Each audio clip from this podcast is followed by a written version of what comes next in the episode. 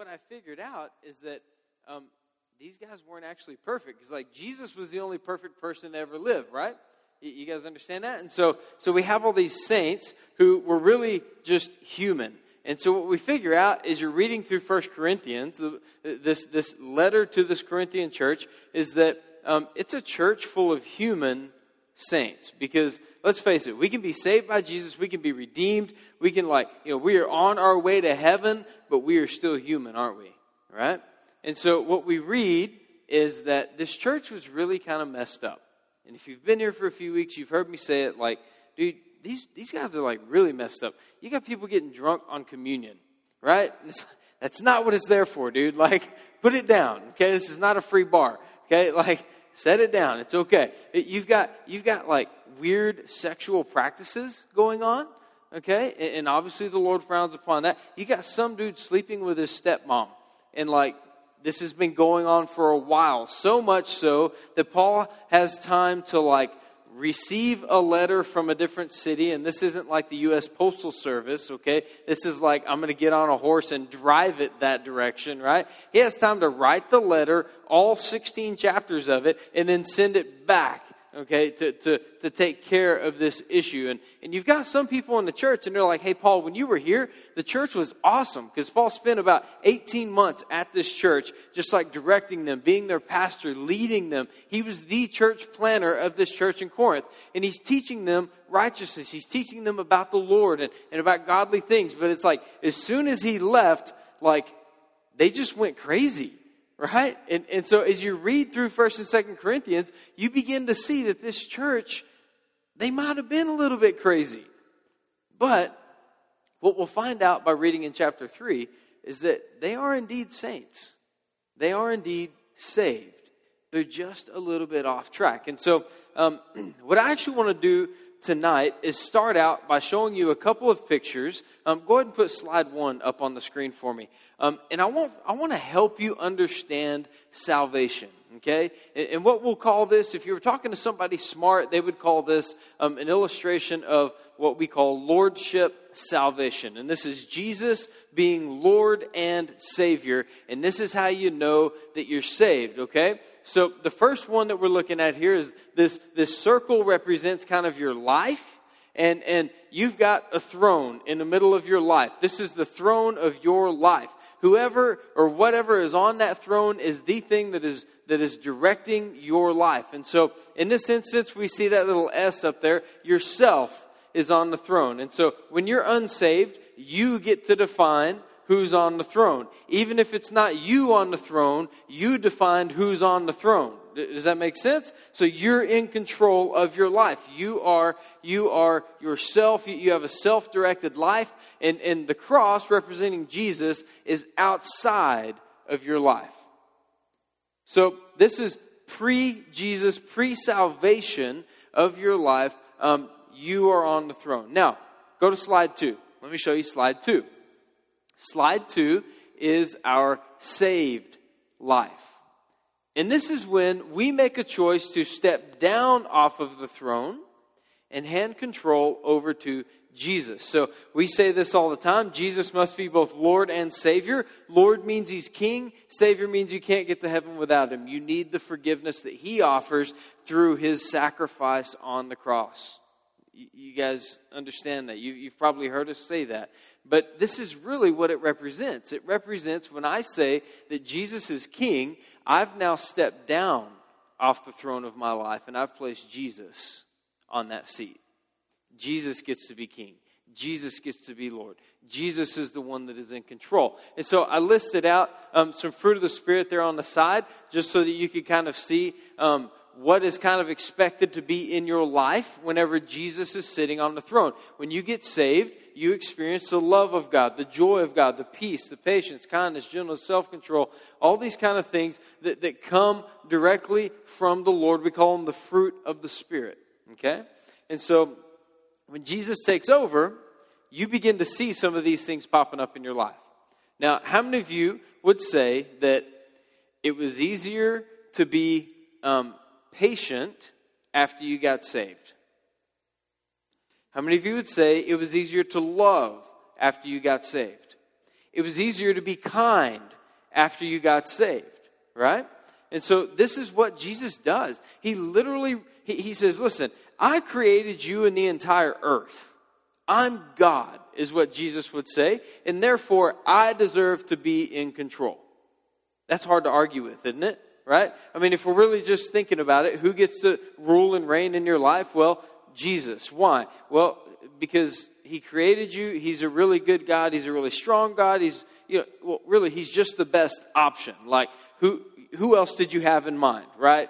Well, me. Well, no, you're not good enough or strong enough. So you, you have to give up that seat to Jesus, okay? That's how the argument would go. And so Jesus is the king. He's the one that rules and reigns in our life. And when he begins to rule and reign in our life, he literally takes away all of our sin and shame. He removes that stuff, forgives us, and then plants new life inside of us. The, the Bible is full of, of scriptures that talk about new life in Jesus. It talks about being reborn, as though your previous life is over and you now have a new life, where Jesus is in charge. He takes up, through his Holy Spirit, he takes up residence in your heart. And he begins to teach you how to live properly. This is what it looks like when Jesus is in control. When, when we submit ourselves to Jesus. So here, here's kind of the issue. Is that, is that some people want Jesus as Savior, but not necessarily as Lord. Right? So some people want, you know, the idea that Jesus, man, he can save me. He'll get me into heaven. That sounds like a really good deal. I think I'll do that. But, you know, giving Jesus control, I'm not so sure about that part, right? So I just want to give you a few verses um, that kind of prove to you that Jesus must be both Lord and Savior to, to, to make this um, to make this picture actually make sense. To make Jesus Savior, he must first become Lord. There's three scriptures I want to go over real quick, starting with Luke two eleven. You see, Jesus has always been both Lord and Savior. In fact, Jesus came into the world described as both Lord and Savior biblically. Luke two eleven, your Savior is born today in David's city. He is Christ, the Lord, the King. Romans ten nine, if you declare with your mouth Jesus is Lord and believe in your heart that God raised him from the dead, then he becomes Savior. That's, that's the rule. Philippians two ten and eleven. The, the, one day, every knee is going to bow down to Jesus and declare that Jesus is Lord. Listen, Jesus came to the earth with only one thing in mind, and that was to be both Lord and Savior. You can't, you can't separate the two. It, it doesn't work that way, right? But here's the problem. You start reading through the book of First Corinthians, and you know, hopefully some of you guys have been doing that, and you might be reading through this book looking at this really jacked up church and going, are these people even saved? Like, what is going on in this place? And, and, and you'll recognize there's some real issues that Paul needs to deal with in the church. And are they saved? The answer is absolutely yes. In fact, Paul, in writing to this letter, we're going to start in First Corinthians three, verse one, he actually calls them brothers and sisters. And so this is literally referring to them as, hey, you're in God's family with me. If we are all sons and daughters of God, then we are therefore brothers and sisters in Christ, right? Makes sense? He starts out saying, brothers and sisters, I could not address you as people who live by the Spirit, but as people who are still worldly, mere infants in Christ. I gave you milk, not solid food, for you were not yet ready for it. Indeed, you are still not ready. You are still worldly. For since there is jealousy and quarreling among you, are you not worldly? Are you not acting like mere humans? Maybe he's not saying there, not are you acting like humans, but mere humans. Are you acting like worldly humans instead of saved humans? And so Paul, in addressing this church in Corinth, says what would probably get a lot of pastors and leaders fired, right? He's like, you guys are some big old babies, right? Christian babies, but big old babies. Like you were infants in Christ. He's like, listen, I, I fed you like milk, like cow's milk, chocolate milk, right? And that's not really what he's saying. He's not anti-lactose here, okay? He's, but what he's saying is, listen, you, some of you guys are way too excited about that. I knew there was something cool about Paul. He's, yeah, lactose intolerant like me. No, um, He's, he's literally saying, you got, I wanted to give you spiritual truth, but you weren't ready. You weren't, you couldn't handle it. You weren't mature enough to handle it. He, he, so a couple weeks ago, we talked about um, maturity, spiritual maturity, we said, man, it really has nothing to do with your age, right? Because you can be old and spiritually immature, right? Or you can be young and spiritually mature, right? There's a lot of spiritual maturity in this room that would, that would, that, that would, if we were to weigh it against the spiritual maturity of a lot of older folks who have called themselves Christians for decades, man, you would blow them out of the water. Why? Just because of your love for Jesus, your love for the Lord has led you to become spiritually mature. And Paul is trying to get this church to become spiritually mature. Now, listen, there's nothing wrong with acting like a baby, right? If you're a baby, okay? Like, like you got to understand that a lot of the things that I'm going to talk about tonight, some of you guys are going to be like, Heath, that's kind of hard to hear. And listen, maybe tonight you're sitting in here and you're not even saved. Much of what I say tonight about how you live and why you should live the way that you should live isn't going to make a lot of sense until Jesus takes up residence in your heart as Lord and Savior. Okay, so, so you got to take the first step in making Jesus Lord, right? And then there's this maturation process that begins where we become closer and closer and closer to Jesus. We get more and more and more holy. And so, the, so h- how do we do that? Like, if you're if you're a baby, you were like just saved, okay? Um, you're really not expected to live a life of spiritual maturity um, to the same extent that maybe someone would expect from me. I've got the professional Christian title, right? Like, there better be some spiritual maturity in me. Otherwise, all of you just need to go home, right? Like, why are you listening to me, okay? But if you're just saved, you're not expected to know what I know, right? So you, you're kind of held to a different standard. Jesus has grace and mercy, and, and so do we as a church. You, you got to know that just because maybe you don't believe like we believe right now, um, that, that you're still accepted and you're still loved, right? You don't always have to get it right. We can still be human saints who are on this pathway to spiritual maturity. So, how do we grow? Well, this is kind of the answer. This is kind of the thing I want to I want to answer tonight. The question: how do we grow? Um, your first step is this: um, repent. The first step to growing spiritually is to repent, and this is where you ask, "What do I need to remove?" so that I can become spiritually mature? What in my life needs to get removed so that I can become more spiritually mature? See, the reason we need a Savior is because we have this sin problem that plagues us. And, and if you're saved, you recognize this, right? There's this thing called sin that plagues our lives, and Jesus is the only one who's able to deal with this problem. See, when Jesus first started his ministry, you know what the first thing he said in his ministry was? Repent. That was the first ministry sermon that Jesus had to preach. He, he came down the mountain from, from fasting and praying, and he's going into ministry and he's preaching, repent. He said the same thing that John the Baptist said, repent, for the kingdom of heaven is near, it's at hand, it's close by. We need to repent. And so what does repent mean? L- repent literally means that, well, okay, if my sin is here and I've been chasing after my sin, I literally do a one eighty and turn away from my sin and towards the Lord. So, repent literally means I, I stop doing that thing. I stop focusing on that thing. I stop giving time, energy, emotion to the thing that is sin. It's a one eighty. That's what repentance literally means. So, and here's what I know. We all had to turn away from something to turn to Christ, didn't we? Every single one of us that's saved. We could go around the room, every single one of us, and we would all have a different story about what Jesus saved us from, the thing that we had to turn away from to say yes to Jesus. It requires saying no to some things. So, we let's say we've done that, right? Jesus is Lord of our life. But there tends to be this thing where even though we're saved, much like the, the church in Corinth, something happens where it seems like Jesus gets removed from the throne in our life. And if you've been around Christians long enough, you recognize that this can happen. People will people um, have a tendency to um, be less excited about Jesus. They have a tendency to fall back into sin. Right? And so there's a third slide I want to show you tonight. And this slide, go to slide three for me. This is where you're saved, but you're living a self-directed life. You're saved, but you're living a self-directed life. Now, let me say this before I before I really um, begin to kind of explain some of this. Um, some people think it's okay to live here. These are the people who want Jesus as Savior, but not as Lord.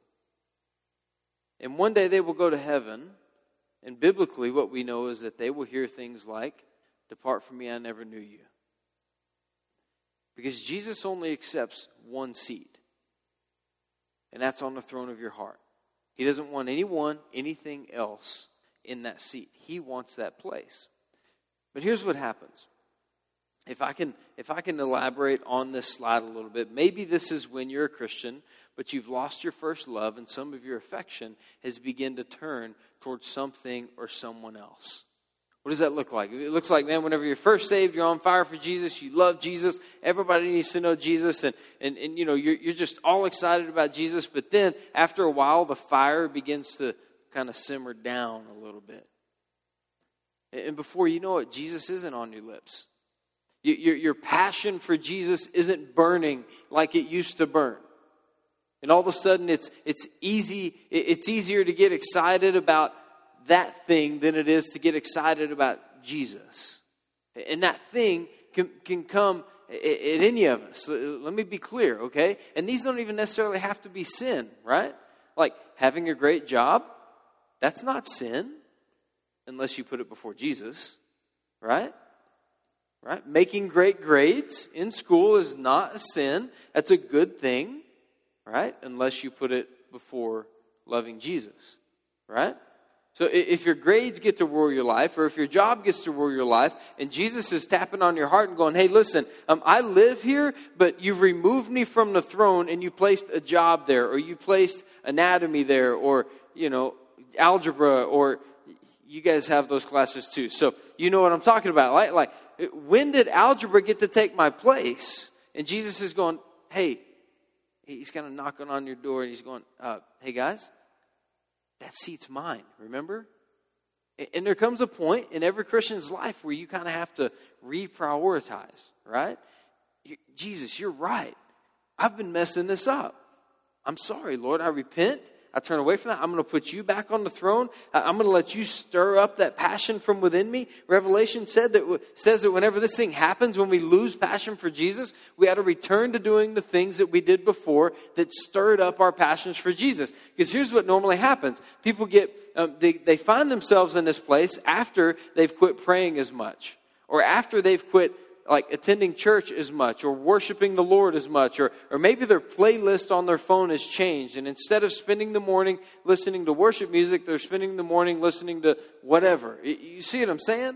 And so if you look back, if you find yourself in this place, listen, if you find yourself in this place tonight, I want you to think back to the things that you were doing before when your passion burned inside of you in a big way.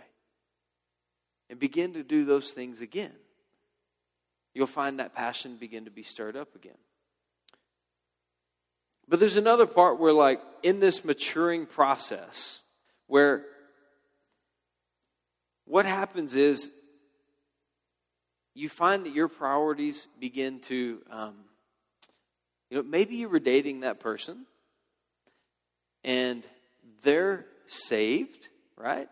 Biblically, everything seems to line up, but the Lord comes in, and because you're a mature believer, he begins to speak to you and says, hey, that's really not the one for you. And so now you have a choice. Am I going to put them on the seat, or am I going to put Jesus on the seat? Does that make sense? And this happens in like every area of life. Listen, I, I've seen I've seen college students change their major to follow a calling. And it's not that the major that they had was wrong. They just didn't know as a freshman that the Lord was going to call them to go do this instead. And so if they're going to go do this, they need to start preparing for this, not the thing that they were doing before, right? And so they have a choice. Do I change majors? Do I lose those thirty hours credits? Like, how do I handle this, right? And you can either place the thirty hour credits on the throne of your heart, or you can put Jesus there. You leave him in charge. Right? So it, it happens this way in all different areas of life. And, and so here's what I'm saying. this seat doesn't always have to be sin-oriented. Sometimes you have to say no to a good thing to say yes to the God thing. Does that make sense? Are you tracking? And so, so this is this is kind of where this is. You're still saved, but there needs to be a change so that you can keep Jesus as Lord, keep Jesus on the throne in every area of your life. And I would argue that we all find ourselves in this spot on occasion. I'd be lying to you if I didn't say that I find myself in this spot often, where I literally have to make a choice between Jesus and what he's asking me to do and something else that maybe I wanted to do, right? So we have to repent. We got to turn away from those things and turn towards the God things. Okay, so what's step two? We repent. That's step one. Step two is this. Now that we've turned away and we've removed some things, what do we need to include in our lives so that we can grow spiritually? What needs to be included in your spiritually maturing process? What are gonna? What things are going to help us to grow? Well, let, let me ask you guys. What do you guys think? To grow spiritually, what are some things w- that ought to be included in our lives? Throw some things out. Devo life. What do you mean? What's a Devo life? You read what? Do what? So not like Playboy or the Bible. Okay. Very good. Read the Bible, spend some time in God's Word, right? Okay, what else? Prayer. What else? Fellowship. Fellowshipping with other believers who can help you grow, right? What else? Worship. These are all great things, right? Like the, some of these things, so, some of you need to like turn away from like a T V show so that you can read your Bible, right? You see what I'm saying? Like, some of these things, like, is the T V show necessarily bad? No. But Jesus has been tapping on your heart and going, hey, when do I get that thirty minutes? You see what I'm saying? So what do we include in our lives to become spiritually mature? The third thing is this. You got, you need to, like, create your timeline.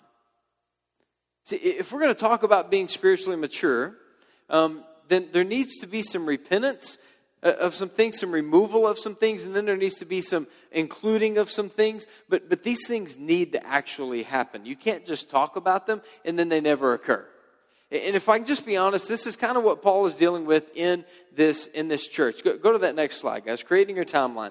So in creating your timeline, um, Paul is writing to a church that he's like he's a, he's years removed from at this point, after spending eighteen months with these guys. So so here's what this tells me. There are people in this church that have been in this church for years and are still acting in things like jealousy and quarrelsome debates and, and some stuff like this. And so Paul is going, listen, guys, um, it's time to grow up.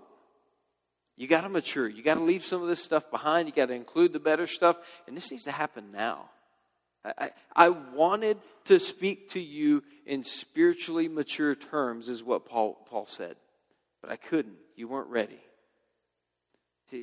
See, guys, some of you have been talking about getting rid of certain sins for a year, two years, three years. You've let that thing linger.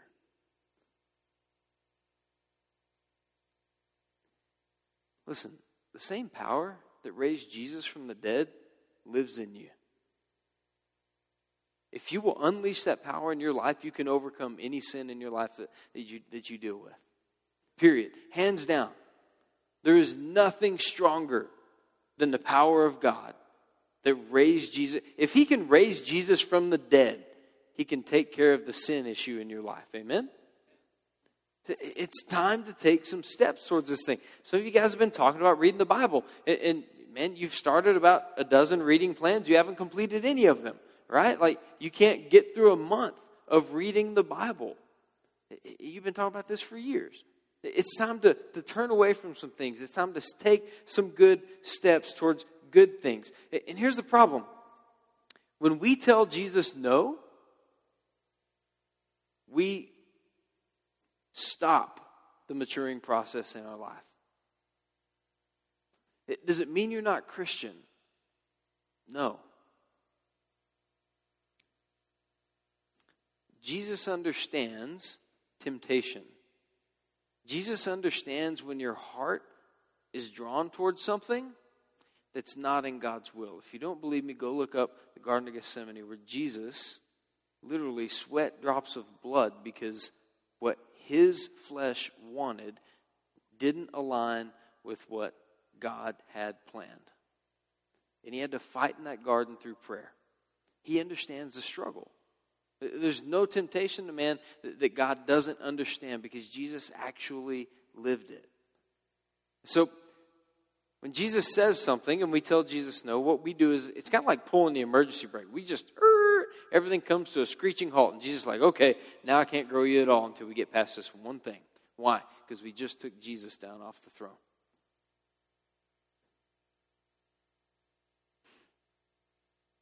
We say this. Jesus tells you to do something, right? You do it, and you do it now. You do it according to his terms, according to his timeline. It, it, we'd, put, we'd say it like this. Delayed obedience is disobedience. Because here's what some of you are thinking. Yeah, Heath, listen, I understand some of what you're saying. You know, like, I, I've dealt with this lust, lust issue for a long time. When I get married, I'll take care of my porn issue. But I, I'll wait till I'm married. And, you know, some of you are thinking, listen, I know I need a fellowship. I know I need great friends. You know, maybe I'll do that after I graduate college. I, man, I really should get a handle on my tongue. I think I'll do that when I have kids. Just give me till I have kids, Lord. Yeah, give, give me give me a little space, a little time. Listen, delayed obedience is disobedience. If the Lord's calling you to something, you take those steps of righteousness immediately. You follow him down that path of righteousness. And here's the thing. Jesus is super faithful to, to forgive us when we need it. Here's what I find. A lot of people, they'll like, they'll focus in on their strong suit, but they'll ignore the thing that they're struggling with, right?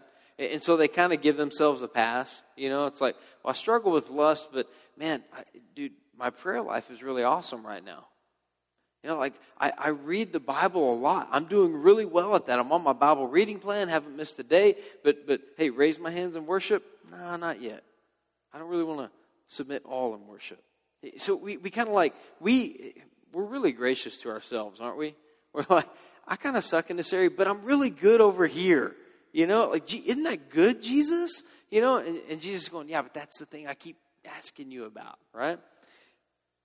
Why? Because he loves us. He knows that there is there's there's there's life on the other side of that thing. When God's Holy Spirit takes up residence in your heart, he leads you down a path of righteousness. It will include repentance. It will include adding things to your life. And genuinely, for those of you that are saved, there ought to be a timeline.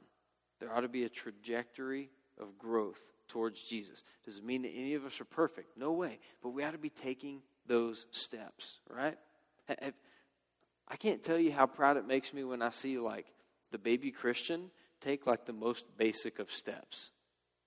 Like, we see crazy stuff. Like, you know, man, my life group has a problem with cussing, so we put out the jar, and every time you cuss, you got to give a dollar. And and they're just fighting, right? Like, they're fighting their flesh to, like, beat their flesh into submission, because otherwise they end up paying a lot of money.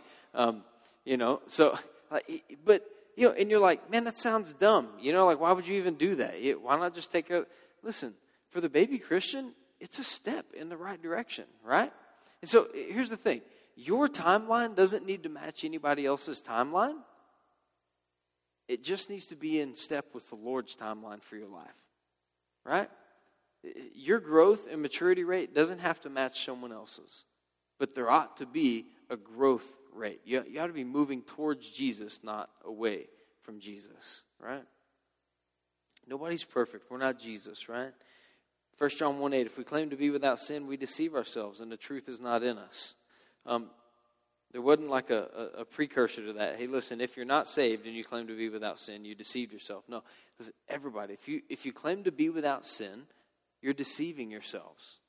So, Jesus was the only perfect human to ever live. Those of us that are saved, we will sin. I will sin. I will let you down. Okay? I get that. But Second Corinthians five seventeen, anyone who is joined to Christ, anyone who is saved, is a new being. The old is gone and the new has come. You can't say I'm saved, but I live exactly like I did before Jesus. You can't say I'm saved and I think exactly like I did before Jesus. I can't value the same things that I did before I was saved. Why? Because the old is gone, the new has come. We've all sinned. We've all fallen short of the glory of God. And I haven't met a Christian that doesn't sin, but if you've accepted Jesus as your Lord and Savior, you will become a new creation. So I was talking to uh, somebody. I, it seems like this conversation comes up um, quite a bit where, where like, people um, they're, like, wondering if other people are saved. Or, like, um, I find this a lot with, with, like, the church crowd, okay? Like, you've been sitting in church your whole life, but, like, Jesus isn't Lord. And and so um, what happens is they think because, like, they've been sitting in church their whole life, like, they're good, they're saved, right? But Jesus isn't actually Lord of their life. And so when it comes to things like repenting from sin, um, they don't they don't take that repentance part to heart. Um, a few years ago, I was talking with a guy here in Kyle. He had hung out with us for a bit, and um, he started hooking up with his girlfriend. They moved in together, and so I'm having this conversation with him. I'm like, dude, you're a Christian, right? He's like, yeah. I'm like, dude, what? Like, why are you doing this? Like, this is sin. Like, what What makes you think this is okay? And he's like, I just I just don't feel like it's wrong for us to be living together. I'm like, that's worrisome to me. Because when I hear someone who is sinning in the conviction of the Holy Spirit doesn't, like, speak up in their heart, and they don't feel like something is wrong, that tells me that maybe the Holy Spirit doesn't reside in their heart. Like, that the relationship with Jesus doesn't exist. That's a scary place to be. But somebody at some point told them that they were okay. I, I think that if you can sin, and, and it doesn't, like, hurt your heart when you think about what you're doing to Jesus, there's an issue there. I know we deal with sin, right? But but the Christian is a little bit heartbroken when they recognize what they're doing to Jesus when they sin. If you can sin and not feel any conviction or, or hurt in your heart, man, I, I'm concerned for you. For these believers in Corinth, it, like, as jacked up as they were, guys, Paul's addressing them as saved church members. These are brothers and sisters in the Lord. And here's the thing, like, no matter how messed up your life is, like, the Bible really ought to give you some hope, because there's some really messed up people that Jesus saved and that the Lord that the Lord actually saved and took to heaven, okay? So, like, even if stuff is really messed up, stuff has just really gone awry, there's a lot of stories in the Bible where Jesus kind of straightens out their lives. Even if, how do I put this? Even if it's not straightening out their lives, um, your life being straight isn't what gets you to heaven. So, as important as it is to live for righteousness, the most important thing in salvation is that relationship with Jesus. Because it's not your goodness that gets you into heaven, it's His. Does that make sense? Are you guys following? Like, we live a righteous life because we love the Lord, right? Not to earn our way into heaven. And so you see a lot of jacked up people in the Bible who we will see in heaven one day, not because they were good, but because Jesus was good, right? um. So if you, if you were to keep going, if we're talking about spiritual maturity, if we keep going in First Corinthians chapter three there, all right, we jump into verse four. If you'll remember a few weeks ago, Paul was addressing a problem in the church where you had, like, different people fighting over who the real leader of the church was. And they're like, well, I like Paul, or I like, you know, whoever, Cephas, and I like Jesus, and, you know, people getting real spiritual with it, right? And and, and so Paul kind of alludes back to this in First Corinthians three, verse four. He says, for, one, for when one says, I follow Paul, and another, I follow Apollos, are you not mere human beings? Are you not showing your immaturity? What, after all, is Apollos, and what is Paul? Only servants through whom you came to believe, as the Lord has assigned to each his task. I planted the seed, Apollos watered it, but God has been making it grow. So neither the one who plants nor the one who waters is anything, but only God who makes things grow. The one who plants and the one who waters have one purpose, and they will each be rewarded according to their own labor. For we are co-workers in God's service. You are God's field, God's building. So, so verse five, Paul points out that, that like all these big dogs in the church, all these guys who people are like, well, I follow Paul, and I follow Apollos, and I follow Cephas. He's, listen, guys, all of us, we are simply servants who each had a task. And Paul starts relating, like, the, the, he kind of paints this picture of the church being a garden. It's God's garden, his field, where he's planting, he's watering, he's growing, and we're all just co-laborers in this in this idea. So in God's garden, there are different, here's what you got to understand. There's a bunch of different flowers, a bunch of different styles. You know, you can have your style of preaching, your style of teaching, your style of music, your style of worship, your style of prayer, all, all these different things. But here's the thing, like, God gets glory in all of those. You can't make your thing like the thing, like the only thing. And so Paul's like, listen, maybe, you know, maybe I was the dude who taught this way, and some of you guys like that, and Apollos taught this way, and some of you guys like that, but let's face it, we're nothing. Like, the, the, the glory is not meant to go to the leader. The glory is not meant to go to anyone in the church. The glory is meant to go to God, right? And so he's like, literally, we're just like, we're, we're like tools in a garden. So I brought a couple of, you know, helpers up here, so that we can kind of get this idea. Because here's what I see. Like, some of you guys, you're like, listen, if you're not doing big, heavy, strong stuff for Jesus, you really don't count. Like, you're like the brute strength, like, shovel. You want to dig a hole, right? And I want the hole to be big, and I want it to be massive. We're going to move some dirt, right? And, and some of you guys are like, well, I kind of more like, you know, the rake style of preaching. Like, we kind of scratch the surface, and, you know, we don't get too deep, but, man, it sure does make things look good, doesn't it? You, you see what I'm saying? Like, and, and so you've got, like, the shovelist, right? This is the shovelist denomination, and then the rakeist denomination, rakeist denomination, right? And so you, you've got, like, you've got these different styles. And the truth is, they're both going to heaven, and they're both necessary in God's garden. They both have a purpose, don't they? And some of you guys, like, you get really excited about running a shovel. Some of you guys get really excited about running a rake. Nobody wants to be the hoe for obvious reasons. Paul says, listen, some of us plant, some of us water. We've all got a job to do. In the kingdom, our job is simply to make the garden look really good. We each have our own responsibility that we take on, our own thing that we do, and you do your thing and I'll do my thing, and if we'll all do our thing together, God's going to look really good because God's the owner of the garden, right? Have you ever considered, um, let's say you go out to eat, okay? Um, let's say it's like date night. You know, Skylar's taking Katie out on a date. He's like, uh-huh, yeah, newlyweds. Um, and, and Skylar's like, listen, we got to go to Outback. You, you, you know, you, you know why Skylar, it, like, picks Outback? Because the last time he was there, the you know, food was good, service was good. Man, it was an overall great experience, right? But he doesn't remember the server's name that served him last time, does he? He doesn't remember the chef. You know, he, he doesn't know the recipe that the chef knows. But out, Outback is his favorite, you know. It, it's kind of the same way when it comes to God's garden. Each of us might be a chef. Each of us might be a server.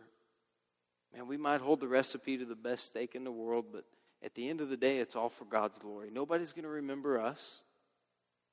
They should walk into this church, into this sanctuary, into this community, and, man, everybody has their part to play. And if we all do our, do a good job, God, God gets the glory.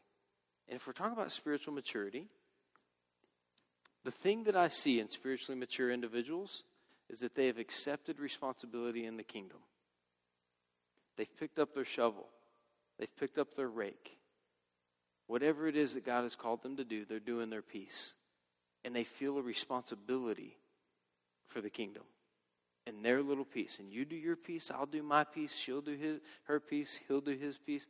And, and, and at the end of the day, God finds glory in that. That's what it looks like to be a mature Christian. We get over ourselves, we begin to focus on the kingdom and on the King, who is Jesus. Amen? Amen. Let me pray for you guys.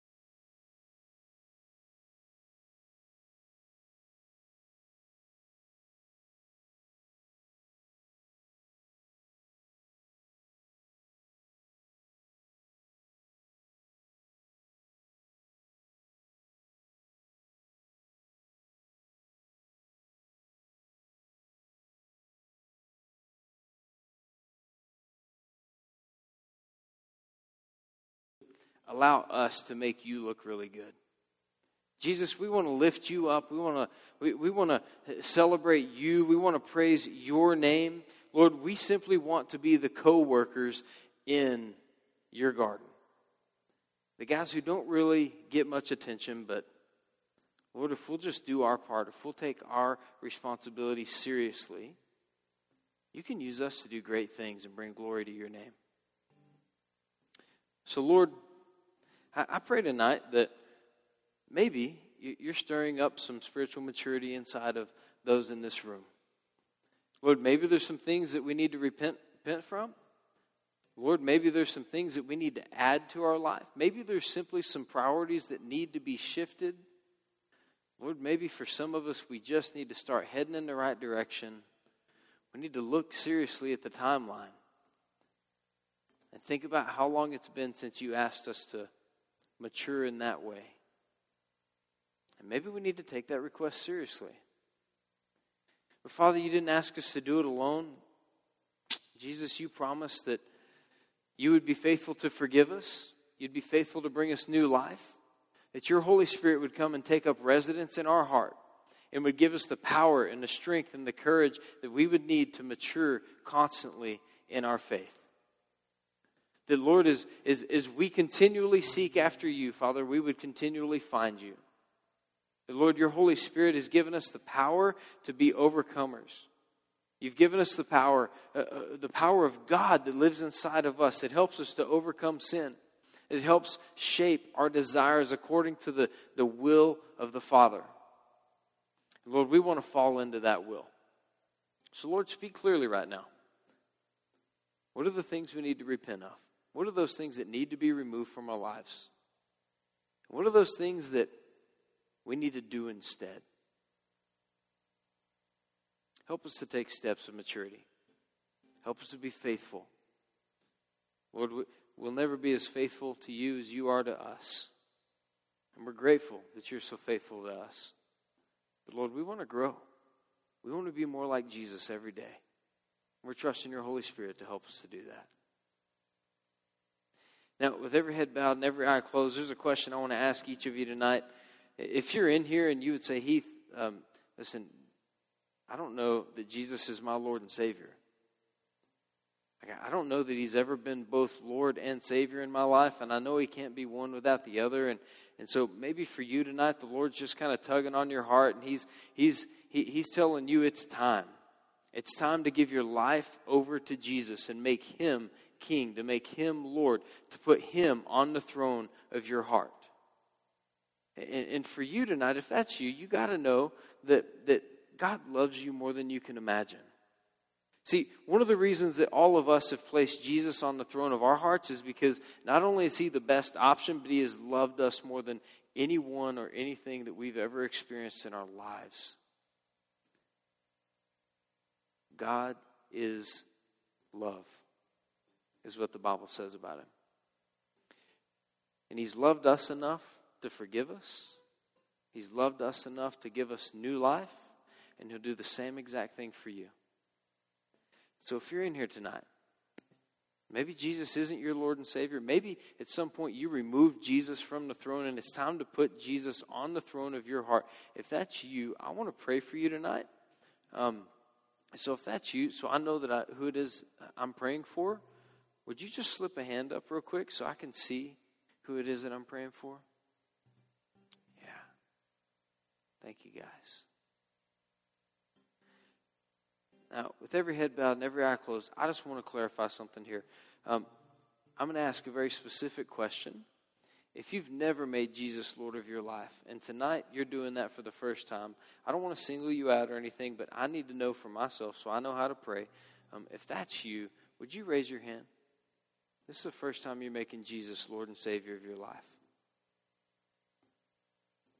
Great. Great. Let me pray for you. Father, Lord, you've seen all the hands that go up. Lord, your Holy Spirit is working. He's moving in this place, in our hearts right now. And we are open to the work of the Holy Spirit in our lives. Lord, we repent from those things we need to repent from. And we're trusting that you are the faithful God that forgives us. You said it in your word, so we believe it, that you are faithful and just to forgive us of all of our sins and cleanse us from all unrighteousness. Therefore, we don't have to leave here today with any shame. We don't have to leave here carrying any weight. Lord, we can place everything at your feet, trusting you to be both our Lord and our Savior. We are grateful, Jesus, for the price that you paid on that cross, that you gave your life so that we could have new life. And Lord, we accept that new life tonight. We pray, Jesus, for you to take control. We put you on the throne, and we declare you as Lord and Savior. We love you, Jesus. It's in your name we pray. Amen. Amen. So here's what we're going to do, guys. Um, we're going to take just a few minutes. I want to give you an opportunity just to respond to the Lord. Um And so uh, we're going to, if you guys would stand, we're just going to kind of open up this room for prayer, for worship. And, um, man, if you need to get alone with the Lord, maybe you need to come kneel up here. Uh, man, maybe some of you for the first time in a long time, you need to kneel before the Lord and hand some things over to him. Uh, let me invite you to do that tonight. Um, but let's just sing to the Lord, and let's allow him to seal into our hearts what his Holy Spirit is saying to us tonight. You guys are free to move about the room, and um, man, worship the Lord as you see fit. We love you guys.